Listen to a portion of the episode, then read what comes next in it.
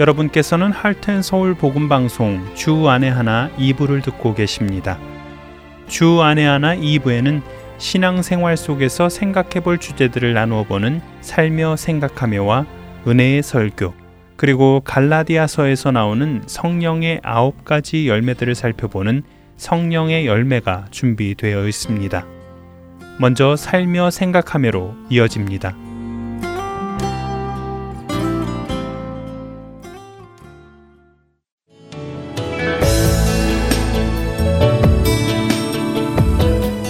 여러분 안녕하세요. 살며 생각하며 김순혜입니다. 하영이 올해 커스튬은 뭐야? 10월에 들어서면 가장 많이 받던 질문이었습니다. 할로윈을 앞두고 각종 행사가 많아서 커스튬을 입고 가지 않으면 괜히 주눅들곤 하기에 아예 일찌감치 적당한 것으로 사놓곤 했답니다. 미국 엄마들과의 대화에도 자연스레 끼려면 이런 것 정도는 미리 준비해 두어야 했습니다.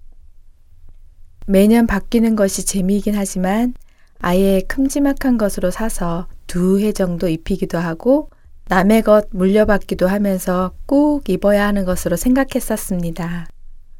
커스튬 입혀놓고 예쁘다고 귀엽다고 사진도 마구 찍어주곤 했지요. 또한 가는 곳마다 캔디를 듬뿍 집어주어서 집에 와서 사탕 바구니 엎어서 개수를 세며 숫자 놀이도 하고 종류별로 모으는 놀이도 하면서 또 한참을 재밌게 놀곤 했답니다. 기원이나 장식들이 섬찟해서 싫지만 1년에 한 번 낯선 남의 집을 두드려도 반가이 맞아주는 날이기도 하고 애들 친구들과 가족들을 만나 수다 떨며 밤에 walking하는 재미도 쏠쏠했지요. 이렇게 사탕을 받으러 데리고 다니는 것이 정말 아이를 위한 일이라고 생각한 참 개념 없는 부모였습니다. 그런데 trick or treat에 가는 아이들이 위험에 빠진 기사들을 보게 되었습니다. 사탕 받으러 온 아이를 총으로 쐈다는 기사도 있었고 캔디 안에 마약, 바늘 등이 들어있었다는 기사도 있었습니다. 한 해는 우리 아이들이 대학 아레나에서 하는 행사에 갔다가 어찌나 무섭게 꾸며놓았던지 같이 간 아이들이 모두 공포에 떨기도 했었지요. 할로윈을 그저 미국 문화로만 받아들였던 저는 사탕 받고 좋아라 하는 아이들을 이런 위험한 가운데로 데리고 다니고 있었구나 하면서 할로윈을 어떻게 지혜롭게 보낼지가 매년 큰 숙제였답니다.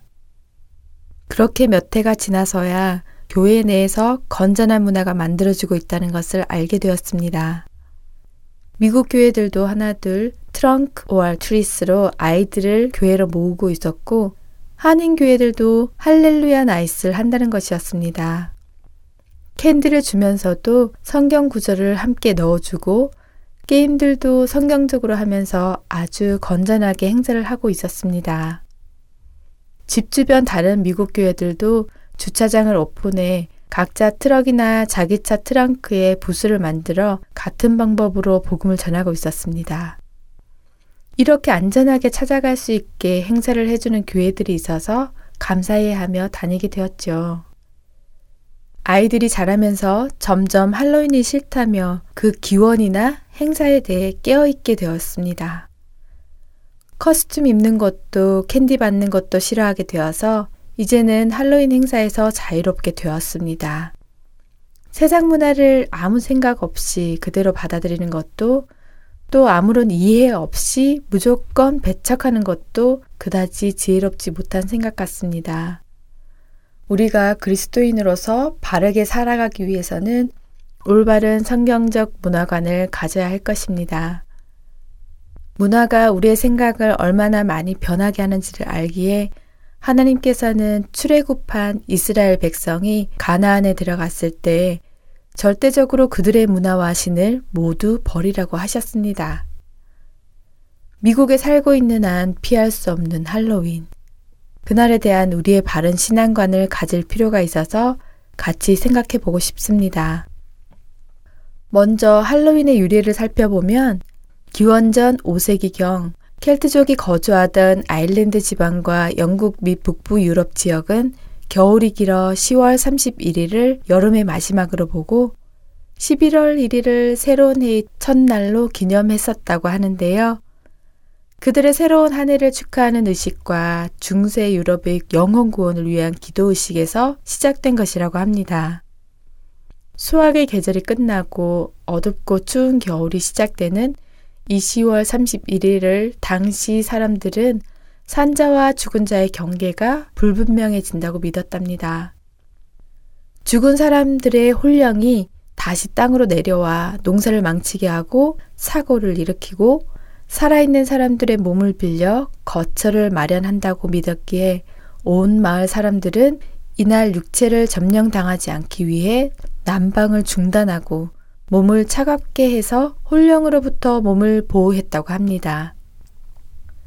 이미 홀령에게 몸을 점령당했다고 생각되는 사람을 화형에 처하여 귀신이 산자에 접근하지 못하도록 본보기를 보여주기도 했다는데 그 후 기원 후 1세기경 로마인이 그 풍습을 받아들이면서 귀신이 몸에 들어온다는 의식은 약해지고 도깨비, 귀신, 마녀와 같은 복장을 하고 모이는 축제 형식으로 발전되었다고 하네요. 이 풍습이 이민자들에 의해 북미로 전해졌으며 오늘날 어린이들의 축제로 자리 잡게 되었다고 합니다. 사탄 숭배자들은 할로윈을 자신들의 최고 기념일로 여기고 있다고 하네요. 전에 사탄 숭배자였던 사람이 아이들에게 할로윈 복장을 허락함으로써 당신의 아이들을 영적인 희생물로 바치는 것이라고 경고했다는 기사도 보았습니다. 의미도 모른 채 커스튬을 입고 사탕송 들고 가는 이 문화는 대중문화를 이용한 사탄의 축제라는 것입니다. 너무 끔찍하지 않나요? 그런데 10월 31일은 마틴 루터가 종교개혁을 한 날입니다. 교회의 잘못된 구습과 전통에 대항하여 목숨을 걸고 오직 성경, 오직 믿음, 오직 은혜를 외치며 종교 개혁을 한 날이지요. 이런 날을 잘못된 문화가 즐거움의 대상이 되게 할 수는 없지요. 우리 기독교인들은 잘못된 문화와 의식은 단호하게 거절하고 경계해야 함에도 불구하고 함께 어울려 즐겨서는 안 될 것입니다. 로마서 12장 2절에서는 너희는 이 세대를 본받지 말고 오직 마음을 새롭게 함으로 변화를 받아 하나님의 선하시고 기뻐하시고 온전하신 뜻이 무엇인지 분별하도록 하라고 하십니다. 데살로니가 전서 5장 21에서 22절에서는 범사에 헤아려 좋은 것을 취하고 악은 어떤 모양이라도 버리라고 하십니다. 요즘 각 교회들이 할렐루야 night 행사를 열어서 새로운 크리스천 문화 정착을 위해 노력하고 있는 것이 반갑습니다. 어린이와 가족들이 참가한 가운데 사탕과 초콜릿을 나누고 즐거운 게임을 하며 즐길 수 있는 행사로 바꾸고 있습니다. 이런 행사는 주일학교 아이들의 신앙이 자라는 기회도 되고 뉴스나 청년들의 자원봉사 기회도 되고 지역 사회를 섬기며 믿지 않는 자들을 전도하는 기회가 되기도 한답니다. 이날 교회 행사에 오는 아이들의 복장이 할로윈데이에 참석하는 costume이라면서 일부는 이미 다른 곳에서 trick or treat를 마치고 참석하거나 교회 행사 마치고 동네를 돌고 있어서 소모적인 행사일 뿐이라는 비판도 있지만 기독교 문화를 승화시키려는 이런 노력들이 귀한 것은 그저 세상 문화를 피하는 것에 그치지 않고 적극적인 신앙 자라기에 초점을 맞추고 있다는 것입니다. 오는 10월 31일 유래가 성경적이지 못한 할로윈을 따를 것이 아니라 종교개혁의 의미를 되새기며 우리 모두가 참 신앙 회복의 날이 되기를 기도합니다. 할렐루야 나이스로 우리 자녀들이 세상을 닮지 않고 선한 기독교인의 모습으로 살아가기를 소망하며 이 악한 세대를 이기는 교회와 성도들이 되시기를 기도합니다.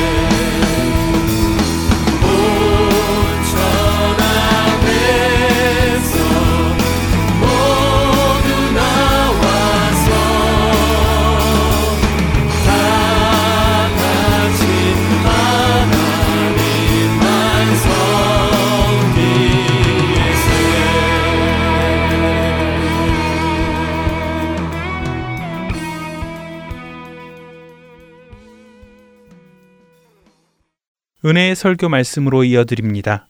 오늘 설교 말씀은 노스캐롤라이나 그린스보로 한인 장로교회 한일철 목사님께서 로마서 2장 1절에서 16절의 본문으로 당신도 심판대 앞에 서게 되심을 아십니까? 라는 제목의 말씀 전해 주십니다.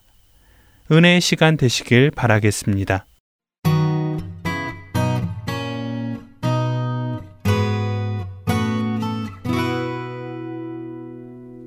한국에서 오래전에 익산 약촌 오거리에서 택시 운전자를 16세 소년이 살인했다는 이유로 인해서 어, 법정에서 10년형을 선고받고 감옥에서 살다가 나온 사건이 있었습니다.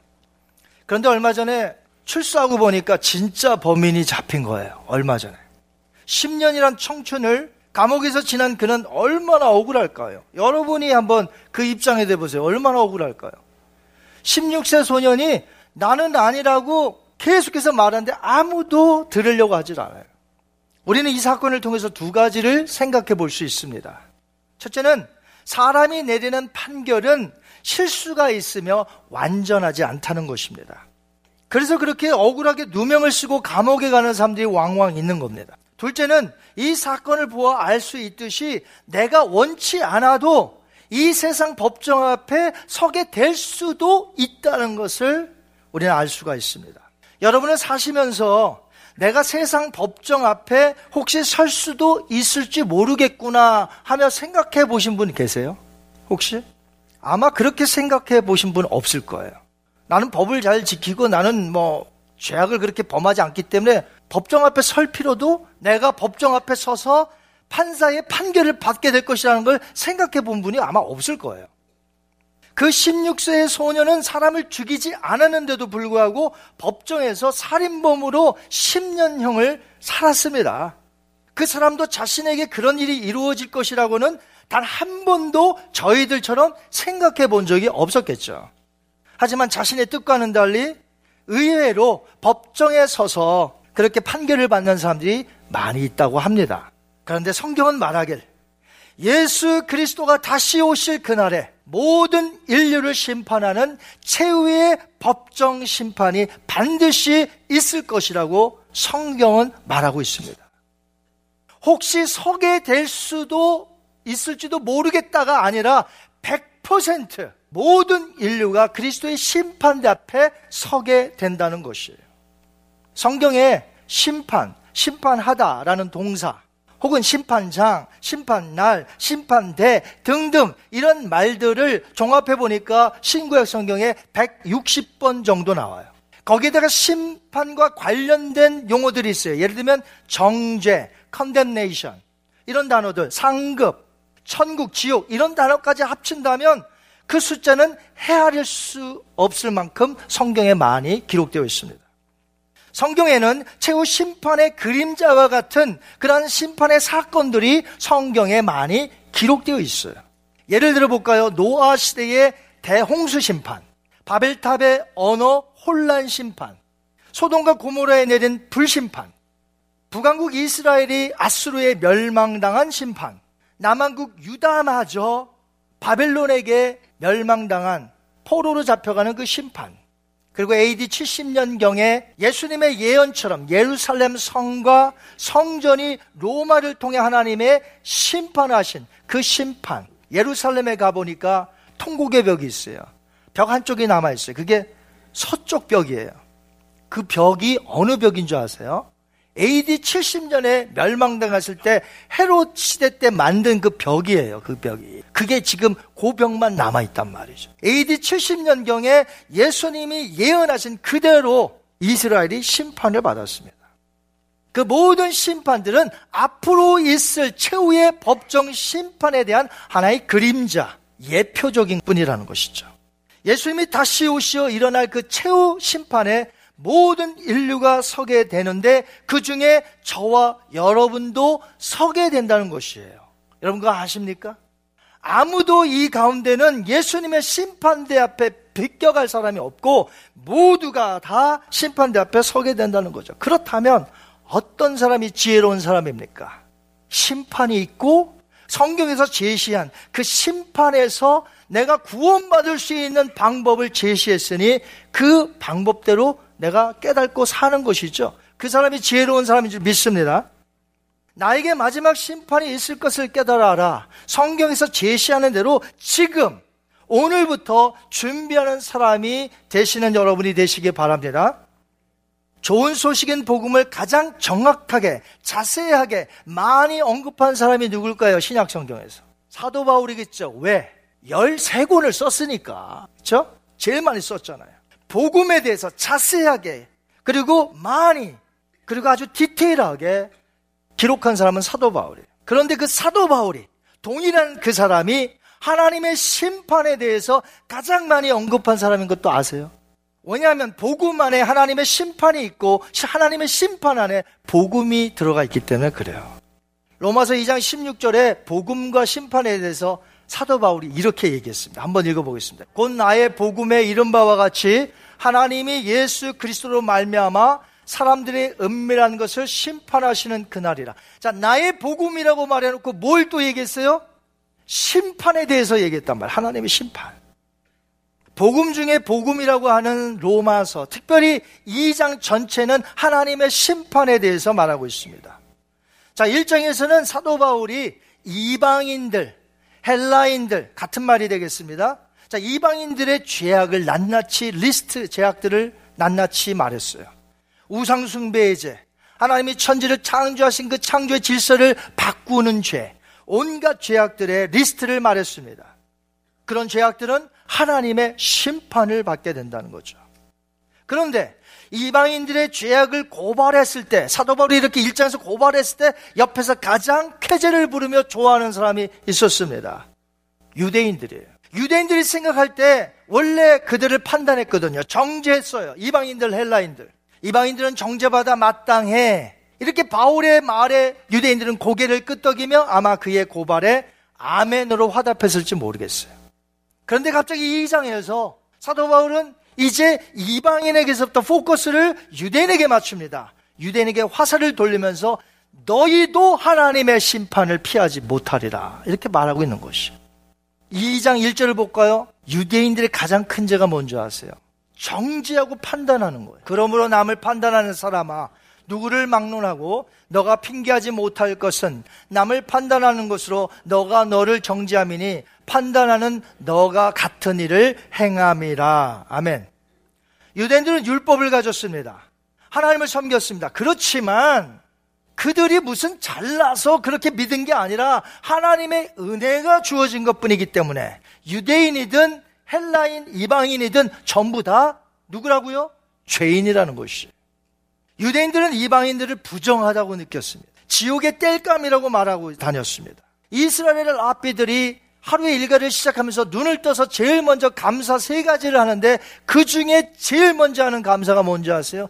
우리로 하여금 내가 이방인이 안 됨을 감사합니다. 내가 유대인인 것을 감사한다 이 말이에요. 내가 이방인이 아님을 감사한다는 거예요. 매일같이 그렇게 눈을 뜨면 기도한다는 거예요. 하나님 앞에 감사기도.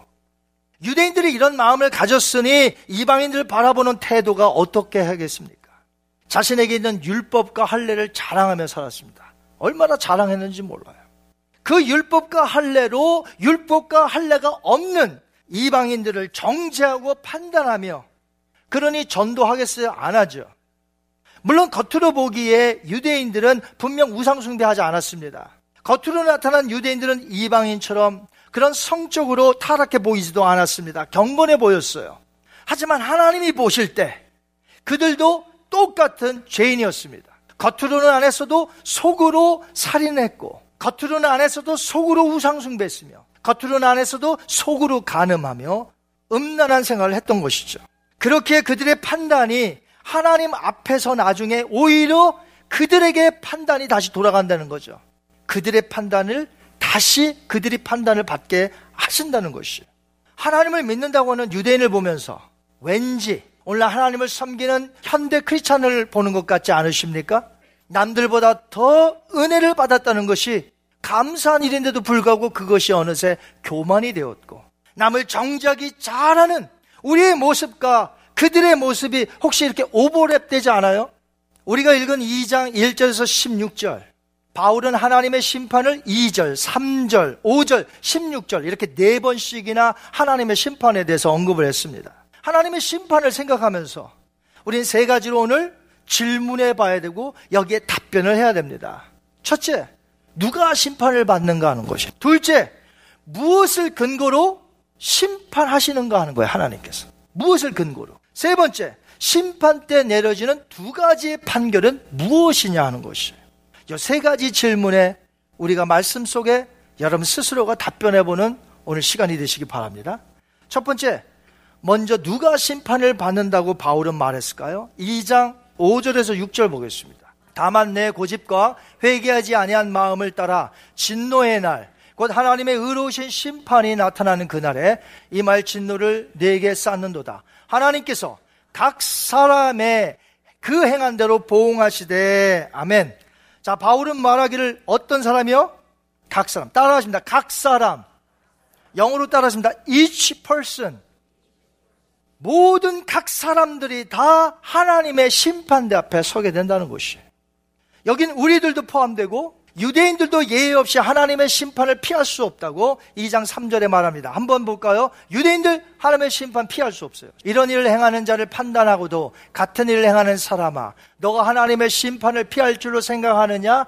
못한다 이 말이에요. 유대인들도 율법을 가졌고 할례를 받았다 할지라도 너희도 하나님의 심판대 앞에 서게 될 것이다. 라는 말씀이에요. 이 세상에서 하나님의 준엄한 심판을 피할 수 있는 사람은 단 한 사람도 없어요.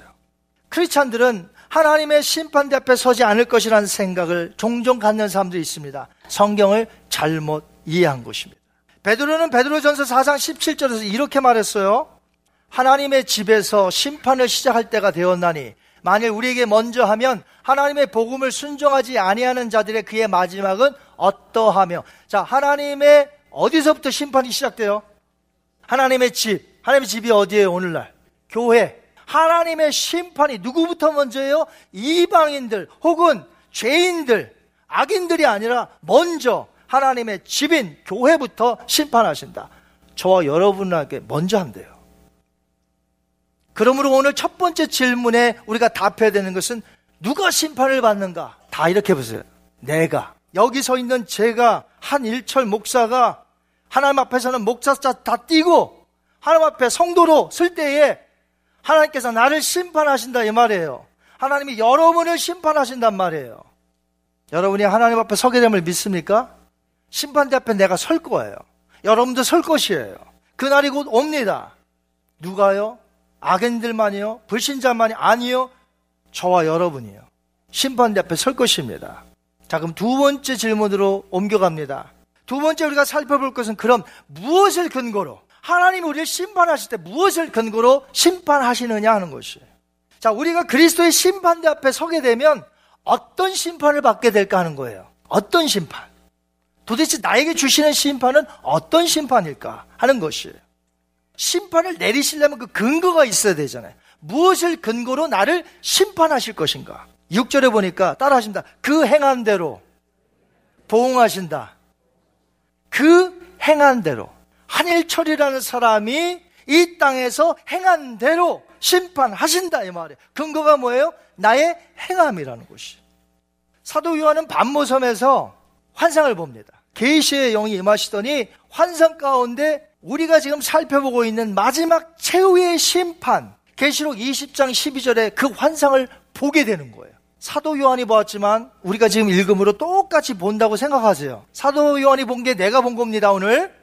왜? 읽으니까. 찾아보겠습니다. 20장 12절. 그 보좌 앞에 서 있는데 책들이 펴 있고 또 다른 책이 펴졌으니 곧 생명책이라.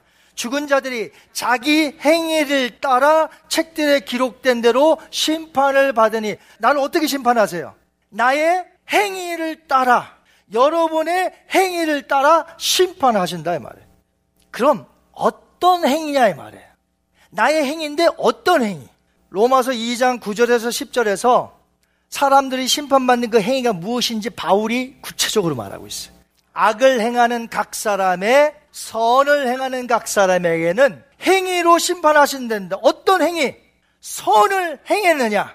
악을 행했느냐? 여기에 심판하신다는 거죠.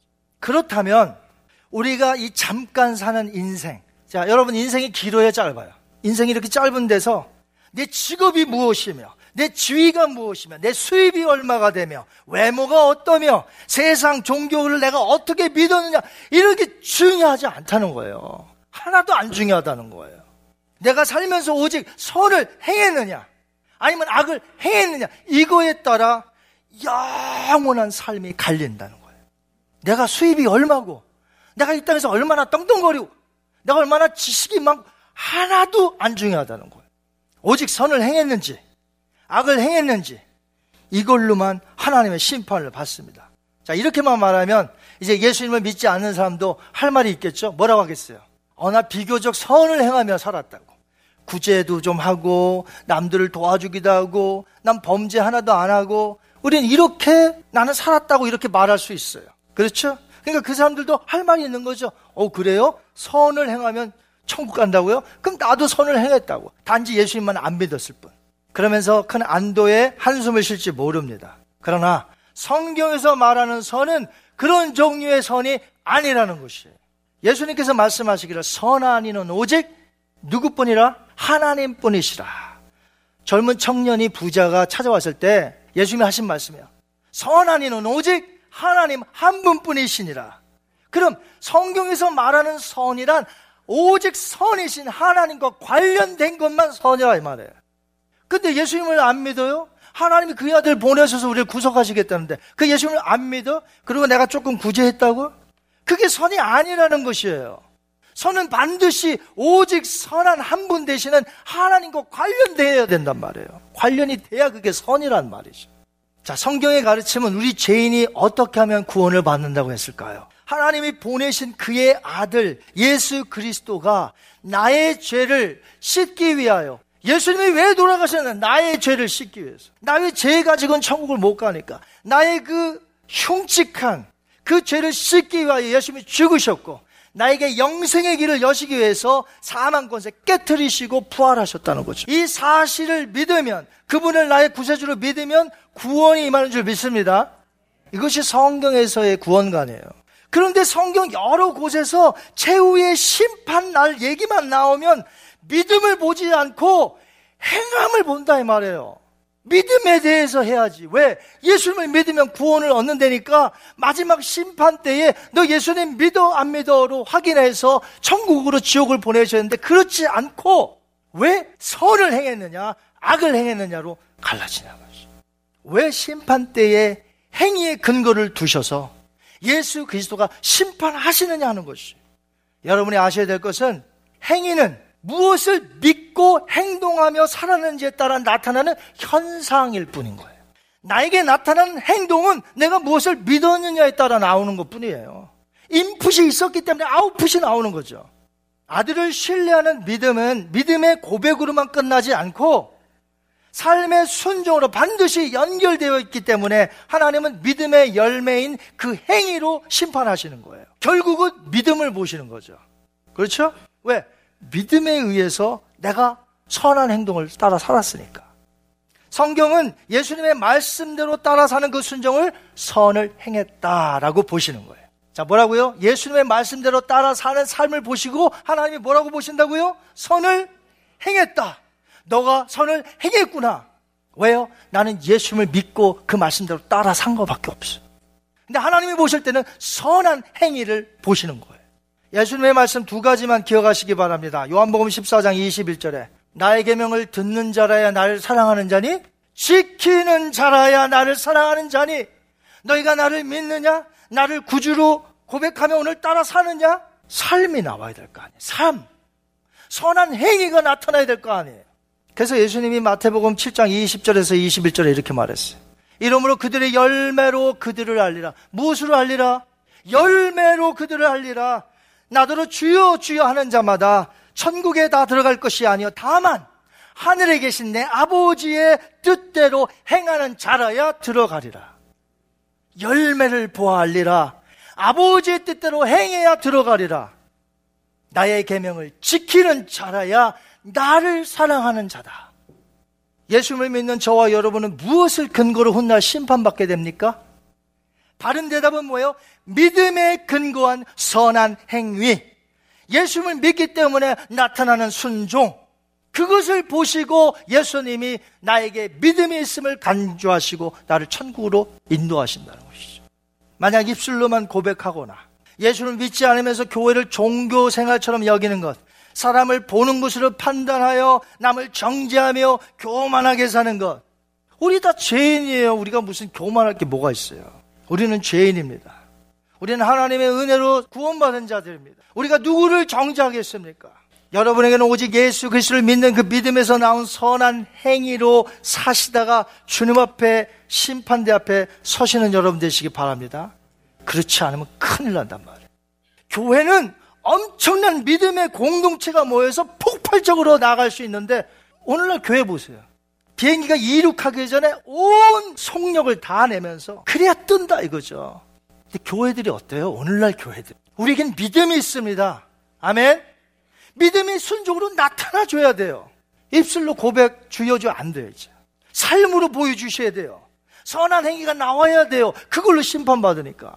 내가 예수님을 믿습니까? 그럼 그 말씀에 순종하며 나타나는 모든 것들이 선한 행위.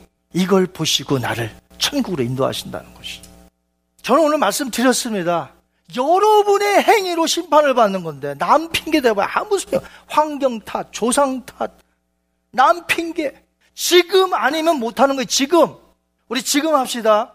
이 말씀은 지금 내가 받아들여야 되는 말씀이에요. 자, 세 번째 질문으로 넘어갑니다. 심판 때 내려지는 두 가지 판결은 무엇일까요? 세 가지도 아니에요. 두 가지밖에 없어요. 자, 한 그룹은 진노와 분노를 사게 되어 정죄를 받아 지옥에 떨어지고요. 다른 한 그룹은 하나님의 기뻐하심 속에 축복 속에 상급을 주시고 영생으로 인도하신다는 것이에요.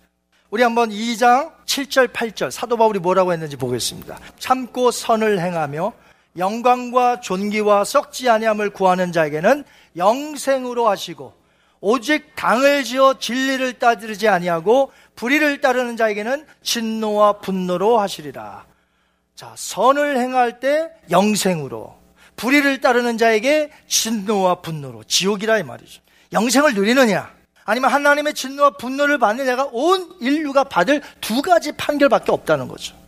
예수님도 마태복음 25장에 거기 양과 염소의 비유가 있잖아요. 예수님 말씀하십니다. 그들은 영벌에 염소들에게 양들 하나님의 백성들 의인들은 영생에 들어가리라. 딱 두 군데. 판결은 두 개. 천국 영생 아니면 영벌, 영원한 형벌. 여러분 지옥은 가장 끔찍한 실제적인 장소입니다. 예수님이 말씀하신 거에 보면 구더기도 죽지 않고 불도 꺼지지 않는데요. 이런 끔찍한 지옥에 가고 싶으신 분 여기 계세요? 우리의 자녀가 거기 갔으면 좋겠어요? 우리의 부모가, 내 남편이, 내 아내가, 내 친척이, 하지만 그렇게 끔찍한 지옥만 하나님이 예비하신 것이 아니고, 은혜로우신 하나님은 우리에게 영생의 나라, 아름다운 천국도 준비하셨다는 것입니다. 거기서 영생 복락을 누리며 영원히 살게 된다는 것이에요. 저 같으면 저 영원히 사는 곳을 위해서 이 짧은 인생을 투자하겠어요. 여러분은 지금 어디를 향해 달려가고 계십니까? 여러분 지금 무엇을 그렇게 열심히 하십니까? 여러분이 예수님을 믿는다면 말씀을 따른 선한 행신들이 가정에서, 학교에서, 비즈니스에서, 사회에서, 교회에서 어디든지 나타나야 될 줄 믿습니다. 하나님은 진리대로 여러분을 판단하시고 심판하실 것입니다. 로마서 2장 2절 볼까요? 이런 일을 행하는 자에게 하나님의 심판이 진리대로 되는 줄 우리가 아노라. 아멘. 하나님은 진리신이라 불의할 수가 없어요. 2장 5절에 보니까 하나님의 의로우신 심판이 나타난다. 저는 예수 그리스도가 심판장이 되었다는 게 얼마나 감사한지 몰라요. 왠지 아세요? 하나님은 사람을 외모로 취하지 않기 때문에 그래요. 우린 사람을 뭘로 취해요? 우리 싫은 사람은 그냥 싫어요. 그 자녀도 싫고 그 집 개도 싫고 다 싫어. 그런 사람이 재판장이 됐다고 해보세요. 사람을 외모로 취하여 난 뭐 그 사람에게 나쁜 거 한 것도 없는데 괜히 불이익이 올 거 아니에요. 그런 사람이 재판장이 되면. 그러니까 하나님이 재판장 됐다는 게 얼마나 감사한 일이에요. 사람을 외모로 취하지 아니하고 단 하나 내가 보낸 아들 예수 그리스도를 너희들이 믿고 그 믿음에 따라 순종하며 사는 그 선한 행실 하나만 보시는 거죠. 그 사람이 잘생겼건 못생겼건 키가 크든 작든 부자든 아니든 그런 거 개의치 아니하시고 사람을 외모로 취하지 아니하시고 그 하나님이 우리 하나님 그 하나님이 재판장이 되시니 얼마나 감사한 일이에요. 유대인들의 가장 큰 죄악은 사람을 외모로 취했다는 것입니다. 예수님 앞에 무슨 수식어가 붙죠? 어느 동네 나사렛 예수. 그래서 안 믿은 거예요. 만약에 예루살렘 예수 그러면 믿었을지 몰라. 나사렛? 아니 그런 촌구석에서 무슨 메시아가 나온다고? 지금도 나사렛이 그렇게 작은데 그때는 백가정이 될까 말까. 촌구석이 촌구석. 근데 나사렛 예수라니까. 나사렛에서 뭐 메시아가 나와? 안 믿었어요. 왜? 사람을 외모로 취하니까. 이 사람을 외모로 취하는 게 무지무지 큰 죄악인 거예요. 우리는 하나님 앞에 다 죄인인데. 우리는 겸손해야 돼요. 우리는 낮아져야 돼요. 하나님의 은혜만 높여야 돼요. 예수 그리스도의 십자가만 자랑해야 돼요. 그리고 나의 삶 속에서 예수님의 말씀을 믿으니까, 예수님을 믿으니까 나타나는 삶, 이것이 선한 행위가 되는 거죠. 예수님이 그걸 보시고 나를 판단하시고 나를 천국으로 인도하시는 거죠. 선한 행실을 보여주세요. 여러분이 예수님을 믿고 있다는 것을 나타내야 돼요. 불의와 강짓는 것, 수근수근 되는 것. 이거 다 마귀가 좋아하는 것이요. 악한 일인 것이요. 우린 서로 사랑하고, 허물을 덮어주고, 위에 기도해주고, 함께 힘을 북돋아 일어서 믿음으로 나아가는 게 교회인 줄 믿습니다. 그렇게 하라고 우리를 구원시킨 거예요. 그날 올 거예요. 곧 그날 앞에 설 것이에요. 저와 여러분이 같은 자리에 서서 하나님 앞에 영광 돌리며 상급받고 천국으로 다 같이 들어가는 여러분이 되시기를 주님의 이름으로 축원드립니다. 단 한 명이라도 오늘 말씀을 거저 한쪽 귀로 듣고 한쪽 귀로 흘러버려 하나님의 심판 속에 정죄함 받아 지옥에 떨어지는 자가 없기를 간절히 바랍니다.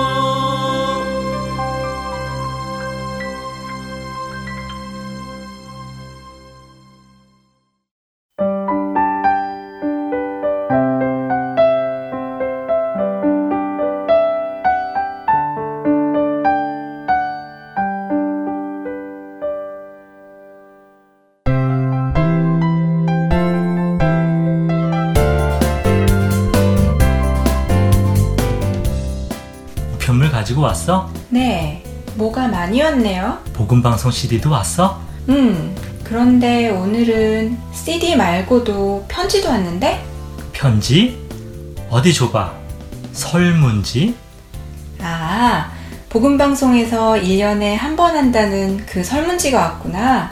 일단 CD부터 듣고 설문지는 천천히 하지 뭐. 에이, 아니야. 그렇게 미루다가 시간 알아 못하게 돼. 방송 듣기 전에 설문지 작성부터 같이 하자. 우리의 소중한 의견을 기다리신다잖아. 음, 그럴까? 그래요, 그럼. 내가 볼펜 가지고 올 테니까 지금 같이 해요.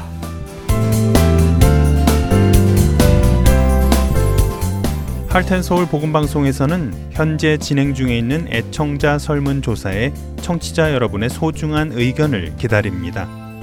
여러분의 참여로 수집된 의견들은 본 방송사가 진리를 전하는데 귀한 자료가 될 것입니다. 설문조사에 참여는 여러분 댁으로 보내드린 설문지를 통해 혹은 www.heartandsoul.org 홈페이지를 통해 하실 수 있습니다. 이번 애청자 설문조사는 11월 15일까지 진행되며 작성하신 설문지는 하트앤서울 12802 North 28 드라이브 피닉스 애리조나 85029로 보내주시기 바랍니다. 하트앤서울 복음 방송을 사랑하시는 여러분들의 많은 참여를 부탁드립니다.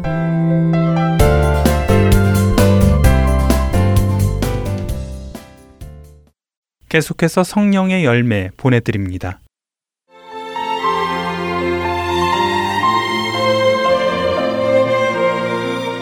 하트앤 서울 복음방송 애청자 여러분 안녕하세요. 성령의 열매 진행의 원길사입니다. 성령의 열매 오늘은 그 두 번째 특징인 희락, 즉 기쁨에 대해 나누고자 합니다. 성경을 보면 예수님의 기쁨은 상황에서 비롯된 것이 아니라 예수님의 존재의 깊은 곳에서부터 흘러 넘치는 기쁨이었음을 알 수 있습니다. 요한복음 15장 11절에서 예수님은 이 기쁨이 제자들에게도 충만하기를 원하셨습니다. 요한복음 16장 22절에서 예수님께서는 자신의 부활 후에 제자들의 마음이 기쁠 것이며 그 기쁨을 빼앗을 자가 없으리라고 약속하십니다.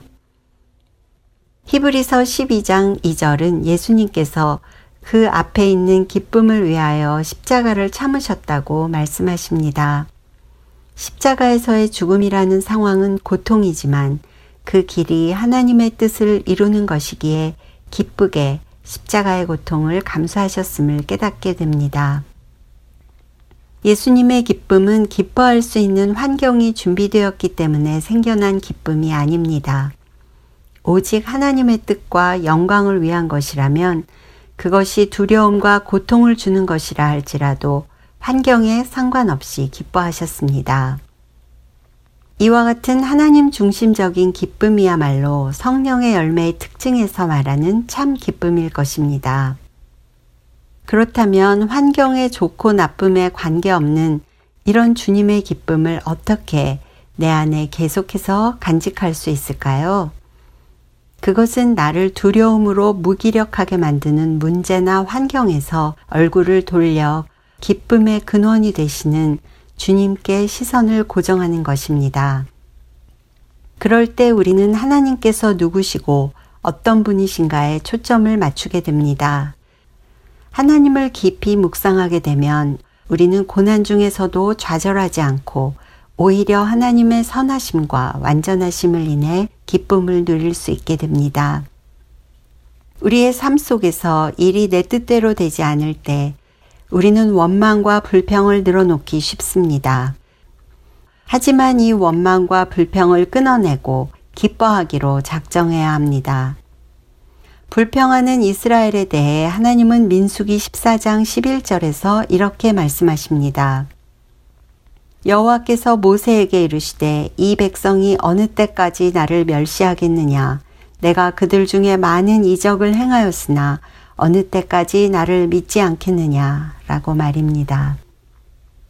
또 시편 106편 24절과 25절도 다음과 같이 기록하고 있습니다. 그들이 그 기쁨의 땅을 멸시하며 그 말씀을 믿지 아니하고 그들의 장막에서 원망하며 여호와의 음성을 듣지 아니하였도다. 원망과 불평을 하는 것은 곧 하나님을 멸시하는 것이라고까지 하나님은 말씀하십니다. 우리를 구원하신 하나님을 멸시하는 일을 해서야 안 되겠지요. 어려운 상황 속에서 의지적으로 기뻐하기로 작정하기 위해서는 성경의 많은 믿음의 선배들의 인생과 내 인생 속에서 역사하신 하나님의 선하심과 변함없는 사랑을 항상 기억할 필요가 있습니다. 기쁨과 행복은 같은 것이 아닙니다. 행복은 내가 바라던 대로 일이 잘 되거나 기대 이상의 결과를 가져오거나 하는 세상적인 일들과 관련된 기분 좋은 감정입니다. 그러나 진정한 기쁨은 상황과는 관계없이 하나님 때문에 누릴 수 있는 것이기에 세상이 주는 기쁨을 뛰어넘습니다. 성령을 통해 내 안에 계시는 주님으로부터 오는 이 기쁨은 항상 내 안에 지속될 수 있습니다. 애청자 여러분, 문제나 환경에서 얼굴을 돌려 주님께 시선을 고정하심으로 주님의 기쁨이 여러분 안에 충만하게 되시기를 간절히 소망합니다.